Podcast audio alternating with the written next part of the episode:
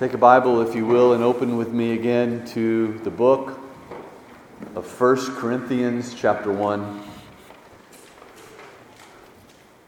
The preaching of God is a continuation of our corporate worship of God.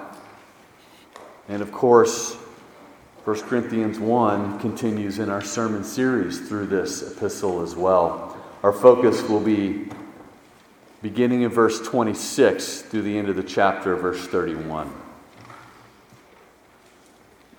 Every good argument, every good sermon has a point of application, a place where the writer or the speaker brings his argument home and applies it personally to the recipient. And that's what we see here in this section by the Apostle Paul. He's addressing the division in the church, if you'll remember, and this division is the source of every other sin and problem in Corinth. And he's pinpointed that the division is the result of worldly wisdom infiltrating the church, human evaluations of, of what is good and beautiful and true, of what is eloquent, what is necessary, what is, what is important. He's made the point that you've gotten away from the fundamentals. You've moved beyond the central message of Christ and Him crucified because you think there's bigger and better things found in the, in the eyes of the world. And so his message continually has been Christ and Him crucified, Christ and Him crucified. And, and now he brings that home. He said the message of the cross overthrows the wisdom of the world. Well, now take a look at yourself. Don't you see that you too are living proof that God does not operate on the value system of the world? So, this passage is both an illustration and an application of his entire argument here in chapter 1. So, with this, then, let's hear what he says. Ultimately, the Apostle Paul, guided and inspired and kept from error by the Holy Spirit of God, Thus, this is the Word of God. The Lord speaks in 1 Corinthians 1, verse 26. Let's listen with faith. For consider your calling, brothers. Not many of you were wise according to worldly standards, not many were powerful, not many were of noble birth. But God chose what is foolish in the world to shame the wise. God chose what is weak in the world to shame the strong. God chose what is low and despised in the world, even things that are not, to bring to nothing things that are, so that no human being might boast in the presence of God. And because of him, you are in Christ Jesus, who became to us wisdom from God, righteousness and sanctification and redemption, so that as it is written, let the one who boasts boast in the Lord. This is God's word. Let's pray again. Father, we pray, we stop, we ask, Lord, that you would teach us what it means to boast only in the Lord. We pray that you would bring us low, that you may be brought high, that we may decrease, that you may increase. We pray for more of that wisdom and righteousness and sanctification and redemption that is found in Christ. Lord, this is what we seek right now. This is the longing of our hearts. This is what we ask for as we approach this message. We ask for it with one voice as your people. Grant us wisdom from on high that is found in Christ, in whose name we pray. Amen.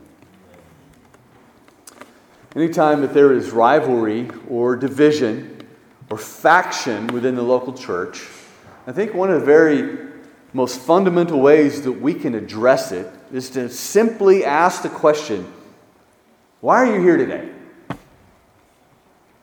Why are you here? I don't really mean why are you in this building at the moment, ultimately, but why are you part of the church of God? Why are you here to worship? Why are you a Christian? Why are you not an atheist? Why are you not a Jew or a Muslim or a Mormon? Why are you not agnostic? Why are you not, as is so in vogue in our day, secular? Not anything in particular. Why are you not just spiritual? Try to love people, do the right thing. Why are you here to worship God? It's a beautiful day. You could be out hiking. You could be at some bougie restaurant downtown eating brunch. You could just sleep in today. Why? Why, were, why are you not out playing golf or hanging with your friends? Why are you here to worship God? Why are you a believer? Why are you part of His body? If you think about that in your own respect, in your own life, there's probably many answers you could give to this, right? Maybe you're a Christian because you were raised in a Christian home and that's where you first heard the gospel. Uh, maybe that's why you're not a Jew or an atheist. Maybe you're a Christian because somebody invited you to church and you heard the gospel. Maybe, maybe you're a Christian because life just started falling apart and it was so painful that, that you cried out to God for help and He led you to the scriptures. He led you to Jesus Christ and, and you were saved. I mean, all of those things might be true. But you know that when the scriptures answer this question, the scriptures point back to something that's far more fundamental, far more ultimate. If you are a Christian and you're here today to worship God, and if you're a part of the body of Christ, ultimately it's because God chose you. And God choosing you came long before, and it extends long after any other reason you might give for why you're here. James 1:18 Of his own will he brought us forth by the word of truth. 2 Thessalonians 2:13 God from the beginning chose you for salvation. Ephesians 1:4 He chose us in Christ before the foundation of the world. In love he predestined us through Jesus Christ. Predestined means to predestine. Your destiny is determined pre ahead of time. 1 John 4:19 We love because he first loved us. If you're a Christian, if you have been brought to faith, if you have been brought into the church, the body of Christ, it is because God has loved you and God has chosen you and God has brought you here not only today in his providence, but he's brought you to here in his eternal plan if you are part of the body of Christ. You're here as an outworking of God's eternal plan for his own glory.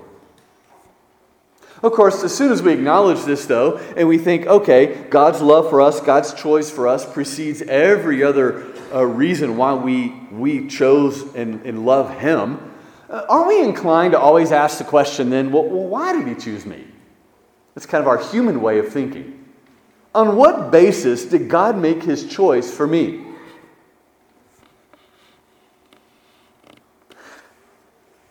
Paul wants him to think about that. Because you're rich? Because you're wise? Because you're influential? You have good impact on other people? Because your parents are Christians? Because you're a good person? Because he knew that you would choose him? Because he saw, well, this is going to be a really valuable asset in my plan, in my church? No. No. Again, the scriptures answer this clearly and emphatically. Ephesians 2 8 and 9. By grace you have been saved through faith, and that grace and that faith is not of ourselves, but is the gift of God so that no one can boast. If you answered yes to any of those previous questions, you have something to boast in. But if you are here simply because the grace and mercy of God, you can only boast in the Lord Jesus Christ. Despite the fact that some people find this offensive, despite the fact that some people chalk this up as an unsolvable mystery, well, we don't know where sovereignty and free will meet, so we just shouldn't say anything about it. Despite the fact how other people just don't care and say, well, we should just focus on Jesus. Today, I want you to see just how important and just how practical the sovereignty of God in salvation is in the local church. The scriptures don't teach us that God is sovereign simply to wow us or to give us something to debate. God's sovereignty is revealed first and foremost as a comfort to you. He who began a good work is going to complete it.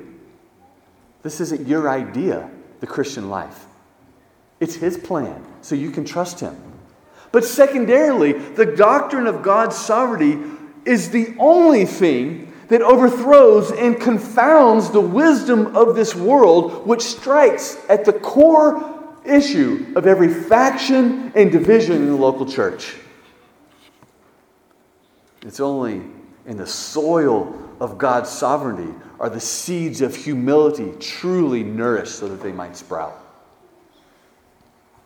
If you are here today simply because of God's sovereign, unmerited grace, then there is no room for boasting.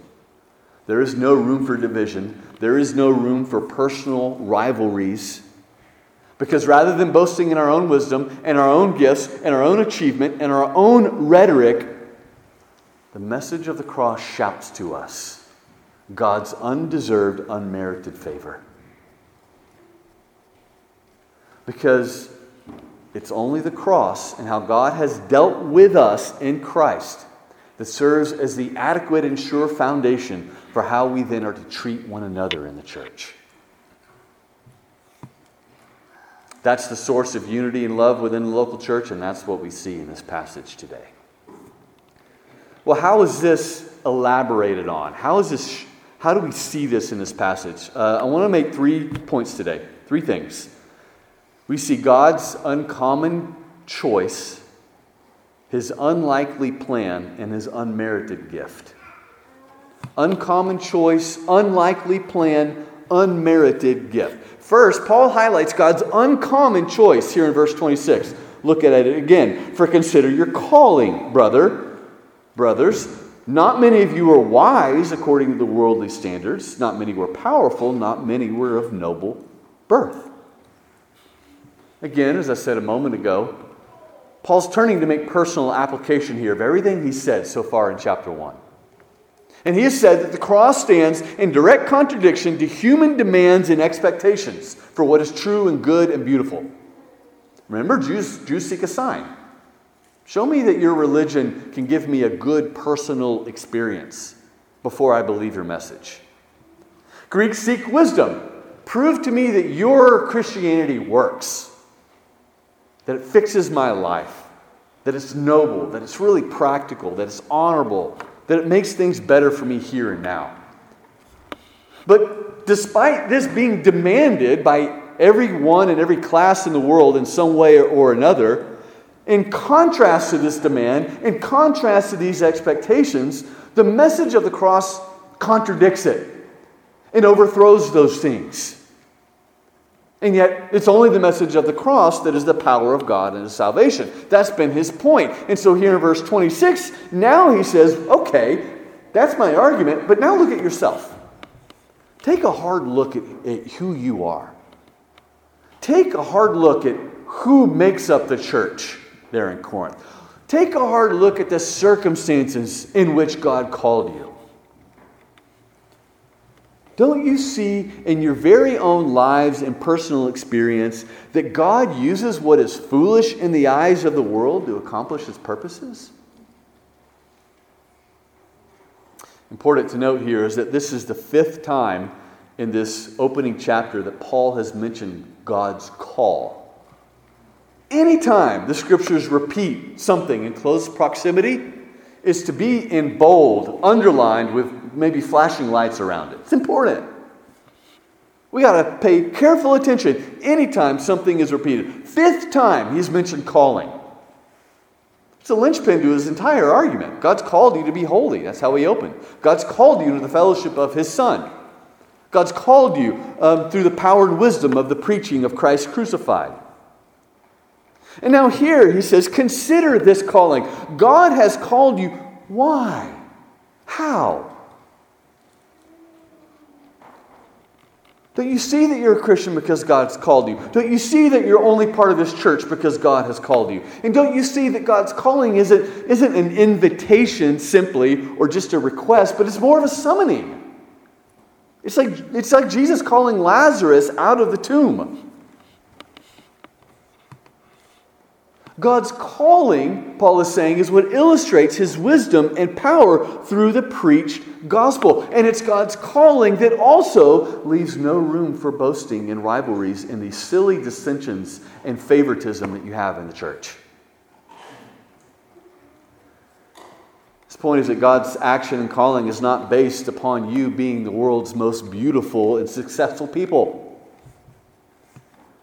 That's what he says very plain, plainly here. The manner in which God called you was not because you were wise according to worldly standards. You're not a Christian because you're wiser or smarter than your unbelieving neighbor. The worldly standards of wisdom, which might be summarized as self reliance, as popular opinion, as what works, has good effects, as leads you to be internally the happiest those things, worldly, worldly wisdom, play absolutely no role in your conversion to Christ. Furthermore, God's calling was not because you were powerful either. You weren't a social influencer. And that's why God, you know, kind of drafted you into the team. You're not someone, you weren't someone with social or political clout, most of you, he's saying. Not many of you had any social or political clout or influence. Consider as well that not many of you are of noble birth. It's not, you're not a Christian because you came from a powerful family line or a noble name or a royal blood. Consider your calling, brethren. Consider these things is uh, a way in which Paul is saying God's calling of you wasn't based upon anything that this world values as important. Of course, if you know your Bible, you know that God often delights to work this way. Remember the choosing of David, right? And Jesse parades all of the strong and noble and impressive brothers that he has, knowing that God's going to select this king from his line. And he even forgets to mention David. David's not even there. He's out shepherding sheep. And he was ruddy, he's described, just, just small and simple. And God chose David. God chose the apostles. Matthew was a tax collector, hated. Right? They're simple fishermen, uneducated. God delights to work this way. Remember Matthew 11. Jesus prays. He prays to the Father, and he says, Lord, I thank you that you have hidden the gospel from the wise and understanding of this world, but you've revealed it to babes. God is not elitist in his choosing and his calling. God delights to save those whom the world counts as nothing. Now, of course, don't misunderstand Paul here. He isn't saying that, you know, the whole church is made up entirely of losers, uh, for lack of a better term. He says, not many of you. We know, for example, that the first convert in Corinth was a ruler of a synagogue. Uh, probably not a rich man, but certainly a man with influence. We read later in chapter 7, though, that there were also slaves who were members of the church. They were the lowest of the low. Paul's point is not that God shows preference for anyone, or even the lowly. You can't boast in the fact that, well, I'm closer to God because I'm lowly and the world thinks nothing of me. Don't glory in that. No, the point is that the cross turns upside down all of these human evaluations and distinctions altogether. The cross cuts through all social and racial and intellectual and merit based distinctions. God takes the powerful and the weak, He takes the privileged and the oppressed, and He sets them all on equal ground at the foot of the cross. Because human evaluations of merit and worth and wisdom and power and influence mean nothing in His plan. So, the clear implication here is that grace not only explains why you're a Christian, but grace also serves, ought to serve, to continually humble you and unify you in the church as well. So, brethren, I just ask have, have you come to see and live in the light of this truth? that the only difference between you and your non Christian neighbor is God's grace. That you're not here because you have some special gift that God just can't live without. That there is absolutely no hierarchy or no room for hierarchy in God's economy in the church because it all depends upon grace. The church that doesn't see this is a church that is ripe for division and sin and error. But we need to go on because Paul continues to develop this before it's all comes into focus. Secondly, after God's uncommon choice, we see God's unlikely plan. God's unlikely plan. Uh, look at verse 27 and 29. We see, of course, in 26 that not many were this and this. Well, God positively then chose what is foolish in the world to shame the wise. He chose what is weak in the world to shame the strong. He chose what is low and despised in the world, even things that are not, to bring to nothing the things that are, are that are. Again, we have a repetition. Don't miss it a repetition in very close proximity,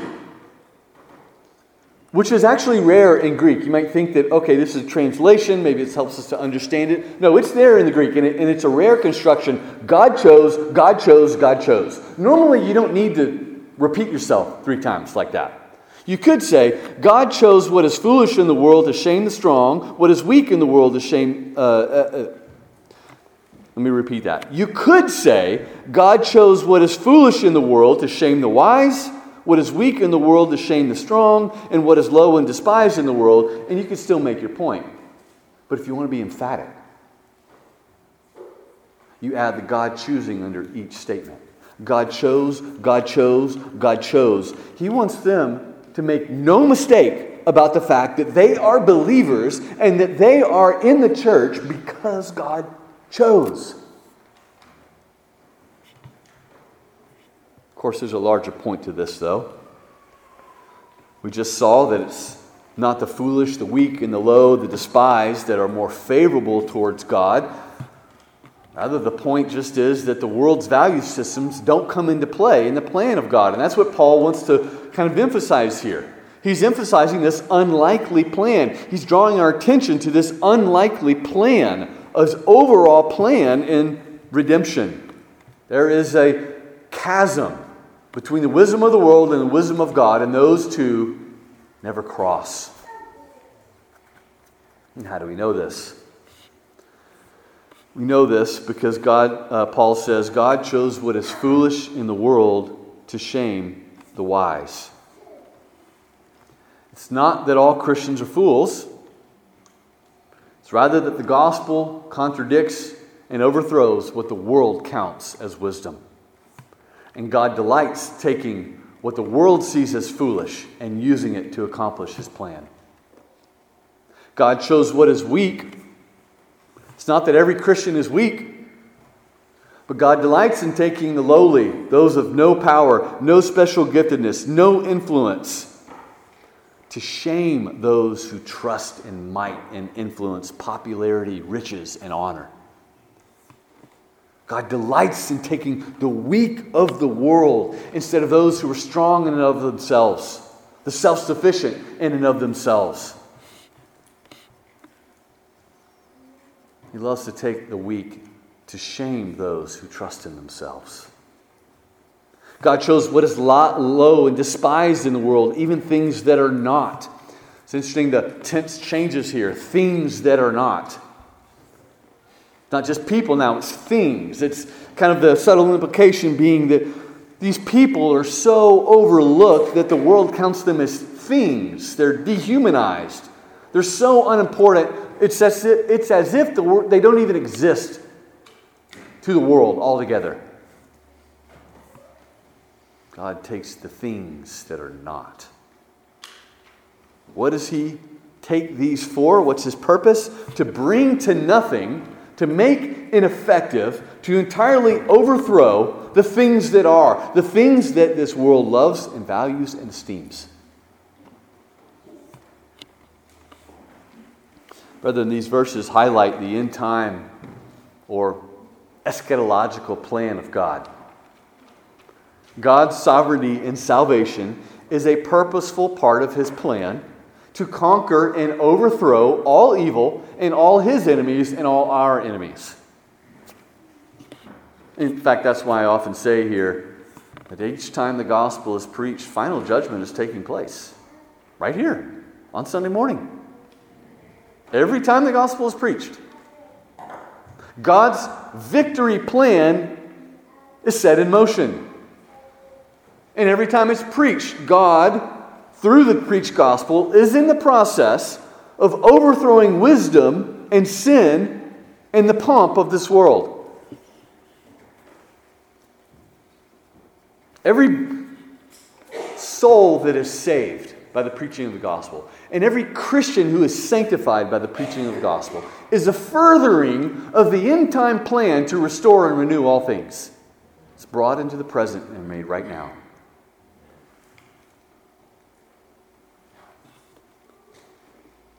Corinthians had forgotten this. They had begun to turn back to the old creation to the world's values and the world's way of thinking. That's why they were boasting in men. I am of Apollos. I am of Paul. I follow this guy. I don't follow that guy. I listen to this preaching. I don't listen to that preaching. I love this circle of friends. I don't like this circle of friends within the church. And they were boasting in their gifts. Well, I can prophesy. You can't. I'm definitely more important. Yeah. I can speak in tongues and you can't. Well, God really needs me. God really needs this. This is what the church needs. The answer Paul gives you've forgotten God's sovereignty. You're acting as if you're so special. You're so vain, you probably think the gospel is about you. It's not. It's not about you. Sorry for that. They've forgotten grace. They've forgotten grace, grace, marvelous grace. They've forgotten God's plan in His sovereignty is to overthrow, overthrow this world's wisdom and overthrow everything evil. You know, that's one reason why the doctrine of election and predestination is so controversial. It is, it, nothing infuriates sinful man more than that. R.C. Sproul, in his book Chosen by God, I love how he talks about this. We're Americans, right? Free, land of the free. I cling to my, to my rights. We serve no king, we serve no sovereign. Nothing offends us as humans, as sinful humans, more than God on his throne, that we're not in charge. You're not in charge of your eternal destiny. Salvation is according to God's purpose of election, Romans 9 11. And that's how it overthrows wisdom. Because the world would never think of something like that. Oh, well, that's not fair. That's not just. Hey, this person, they're going to have to earn that for themselves. You know, the parable of, of the day laborers, right? Hey, I've, I've worked all day and you're paying this guy who worked half an hour the same wage that you paid me. That's not fair. That overthrows the world's wisdom. God's sovereignty and salvation overthrows the world's wisdom. But why has he done this? Why does he care about overthrowing the world's wisdom? Verse 29 so that no human being might boast in the presence of God. God deliberately chose things that the world and people see as foolish. Not a really good church growth plan, is it? He deliberately chose those things so that he could forever remove from every human being every possible ground of merit or boasting in the presence of God. Remember in John 6 when Jesus talking to the crowds, he feeds them, right? And then he says, You need to eat my flesh and drink my blood, or you have no life in you. And, you know, could you think of anything more offensive to a Jew with their dietary laws? And the crowds leave. And the disciples are looking around like, wait, I thought you wanted people to come to you. I thought you wanted to build your kingdom. I thought you were the Messiah. And they say, Jesus, these things are hard to accept. What does Jesus say? Well, do you want to go away too? And they say, No, you have the words of eternal life. And what does Jesus say? You're here because I chose you. It's the next thing he says. It's the final things he says in that, in that story. You're here and you're staying because I chose you. Don't forget that. Brethren, God's plan of salvation is to destroy every means and manner of boasting, that, that, anything that we can take pride in, anything that we can take glory in. And, and really, most fundamentally in this passage, to boast means to put confidence in, to trust. And so it brings us back to this ultimate question who do you trust to save you? Who do you look to for wisdom? Who do you rely upon for power? If in any respect it's a human being, whether you or somebody else, I can only trust myself. I can only believe in myself. I can only do it myself. If that's, that's your answer, you're among those who are perishing. And that's why the, the gospel is such a scandal to the unbeliever. That's why it's so foolish to, to the world. The flesh cannot accept, apart from the indwelling Spirit of God, this message that removes every ground of boasting so that there's nothing in you. You got no confidence in yourself. You got no hope. You got no strength. You got no power. You got no wisdom. You got no worth, ultimately, in your flesh. And we hate that in our sin. But the gospel comes to trample and bring down that self sufficiency and pride so that God might be exalted for who he is. And this is a message that the church in Corinth needed to hear. This is a message that we need to hear as well. Because, and this is a message that is continually on the forefront of Christ and Him crucified. It took the death of the Son of God to save you. This is the message we need because, as John Calvin put it here, whoever glories in himself, trusts in himself, relies upon himself, whoever glories in himself glories against God. When this infiltrates the church, we glory against God and we bite and devour and destroy one another. That's what was happening in Corinth, and that's why they needed to return to the cross and the wisdom and the power that comes through Christ and Him crucified to pave the way for that humility and grace and love in their relationship to one another. Well, third and finally, this leads to our final consideration.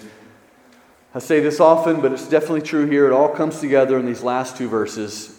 On, uncommon choice, unlikely plan, now unmerited gift. God's unmerited gift. If you've had trouble following up to this point, don't miss this. This is two of the most beautiful verses in all of Scripture. It's immensely helpful, it's immensely practical, it's particularly beautiful. Paul's focused on the negative, but now he turns. Now he turns to the positive. He reverses he talks about this unspeakable blessing that we have. Verse 30 and 31 Because of him, you are in Christ Jesus, who became to us wisdom from God, righteousness and sanctification and redemption. We might, we might think, well, does God's sovereignty trample us? Does it make us out to be nothing? Does it leave us poor and lowly and despised? Does it make us robots? Are we just slaves who should never, you know, n- never have any sort of joy, never get off of our knees of submission?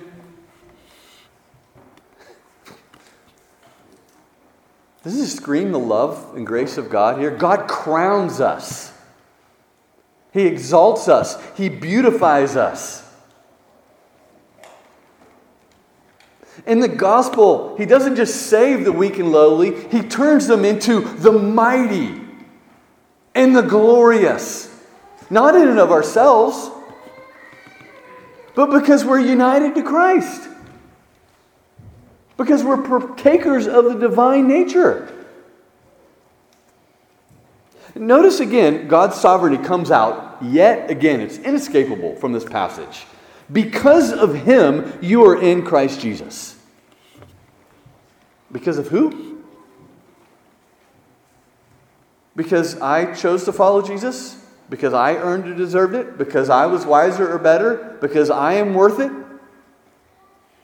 Because of him, you are in Christ Jesus. Because of him, though, if you think about just the language of, of him, we're talking about a person. This is personal language. This isn't abstract, it's not arbitrary. Because of a loving being who delighted in you, who loved you, who chose you, who rescued you, who put his arms around you. Because of a person you are in Christ. You're not a clog in the machine. Right? You're not a line of code in his, in his, in his grand plan of redemption. This is a person who loves you.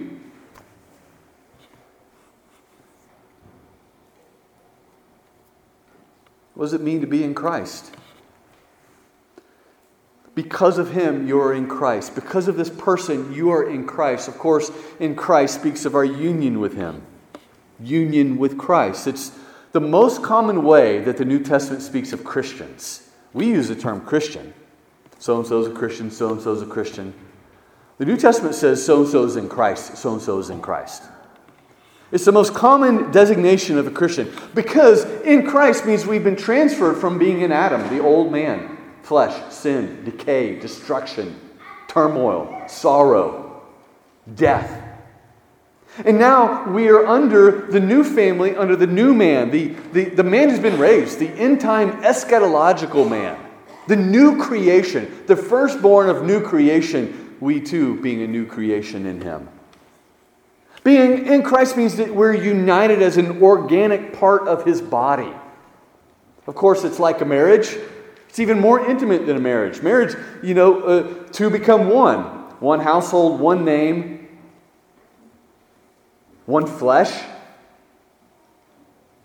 Well, in the same way, there's a joining of the believer with the Lord Jesus Christ. Everything that He is, we are. Everything that He earned is ours. Everything that He accomplished or will accomplish is ours as well. It's true of us as a individual, and it's true of us as a community to be in Christ because we together share in the body of Christ. We share in the union of his members. What is the result of being in Christ? Well, Paul highlights here four things that flow from this four gifts, four manifestations, four ramifications of being in Christ. Because of him, we are united with Christ. And being united in Christ, we share in these gifts. He became to us wisdom. The world counts wisdom as maybe cleverness, the skill to get ahead, how to become influential or rich or successful or popular. But the scriptures say, you know what wisdom is? To know God. That's it. To know God. It's not just that Christ makes us wise according to this world, it's that our wisdom, and it's not so that, you know, now we become wise in Christ and so we can get ahead now. No, this is not our wisdom. It is His wisdom that we are given as a gift. And that's to know God, our Creator and the light of the world that drives out sin and darkness. Christ is our righteousness as well. This is forensic, this is legal, this is declarative righteousness. You're not righteous, just like you're not wise. It is His that is given to you as a gift received by faith. Martin Luther said here there is nothing whatever in us that is righteous, that is entirely outside of us in Christ, and yet it becomes truly ours through his gift and grace. It, this righteousness becomes our very own as though we ourselves achieved it and earned it. Christ is also our sanctification. Righteousness speaks to the courtroom of God's justice. Sanctification here speaks to purity from defilement. We have been made pure, and thus being made pure, we have been brought near and set apart as holy unto Him, sanctified. It's not because you are pure in and of yourself, it's because Christ is, and you are in His body. And Christ is our redemption. Redemption recalls Exodus, of course, slaves in Egypt and then God, unilaterally, without any help of anyone, delivered them from the hand of Egypt through the blood of the Lamb to become his chosen special possession. To the Gentile, they wouldn't maybe think of the Exodus, but they, they'd certainly know the slave market. And to know that we by nature are enslaved to sin, Satan, and the world. We are in bondage to such things. We are humiliated and shamed by such things, but the Master came and he paid a price for us the blood of the Lamb, not just to set you free, but to unite you to a new master, to serve him. A service that will ultimately result in the redemption of our bodies at the last day. So, brethren, don't you see? God's choice, God's plan, God's gift. Whether we are talking about why you are a Christian in your conversion, whether we're talking about God's overall plan of redemption, or whether we're talking about your particular gift and grace as a Christian and how it functions in this church, it all comes back to the free and unmerited and undeserved, imputed grace and mercy of God that He gives us in the Lord Jesus Christ, received only by faith. And this is contrary and even overthrows the values of this world. And, brethren, if it hasn't been clear enough, these things are only found in Jesus Christ alone and in union with Him. There is no wisdom apart from Christ. There is no goodness apart from Christ. There is no redemption apart from Christ. You cannot enjoy any of these things apart from the Lord Jesus Christ. And so Martin Luther, again, here brings it home. And he says, You comprehend this fully when you realize that all of your wisdom is damnable stupidity, all of your righteousness is damnable righteousness.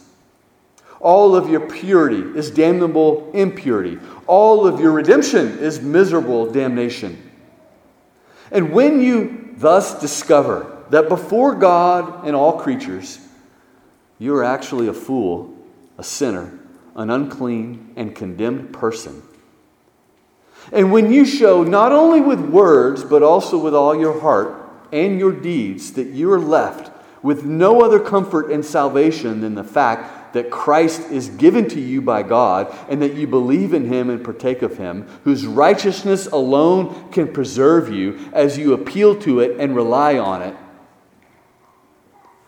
only then can you boast only in the Lord. Brethren, the point is this the vertical relationship of how God has dealt with us in Christ at the cross is the ground and basis for how we are to treat one another on the horizontal plane of relationships within the local church. And so, to you as well as you hear this voice, this is a call, uh, this passage, this is a call for you to think about your conversion, to think about who you were before Christ, to think about the plan of God and where you fit into it, to think about your service and place in the church, and to think about that, not to look at yourself, but to use that as a reminder to turn and fix your eyes upward, to look to the Lord Jesus Christ, to see how he has taken what is foolish and weak and nothing in the eyes of the world, yet he has crowned you and made you a kingdom of priests to God. How he has plucked you out of the fire He's chosen you out of the world. He's redeemed you from the bondage of slavery. So now that you are a child and an heir. If you truly see that, how could you not be humbled? If you truly see this, how could you not long and thirst more and more for Christ and Him crucified? If you see this, how can you not be enamored with His love? If you see this, how can you then have faction or division with your neighbor, particularly your neighbor in the body of Christ? This is the only basis for comfort through life storms. This is the only basis for unity in Christ's church. And Paul, Apostle Paul, with broad strokes and with bold letters, says, Christ and Him crucified. See it and glory in Him. This is the root of everything that you need. And brethren, I pray today that the Lord would give us grace to hear and receive that as well. Amen.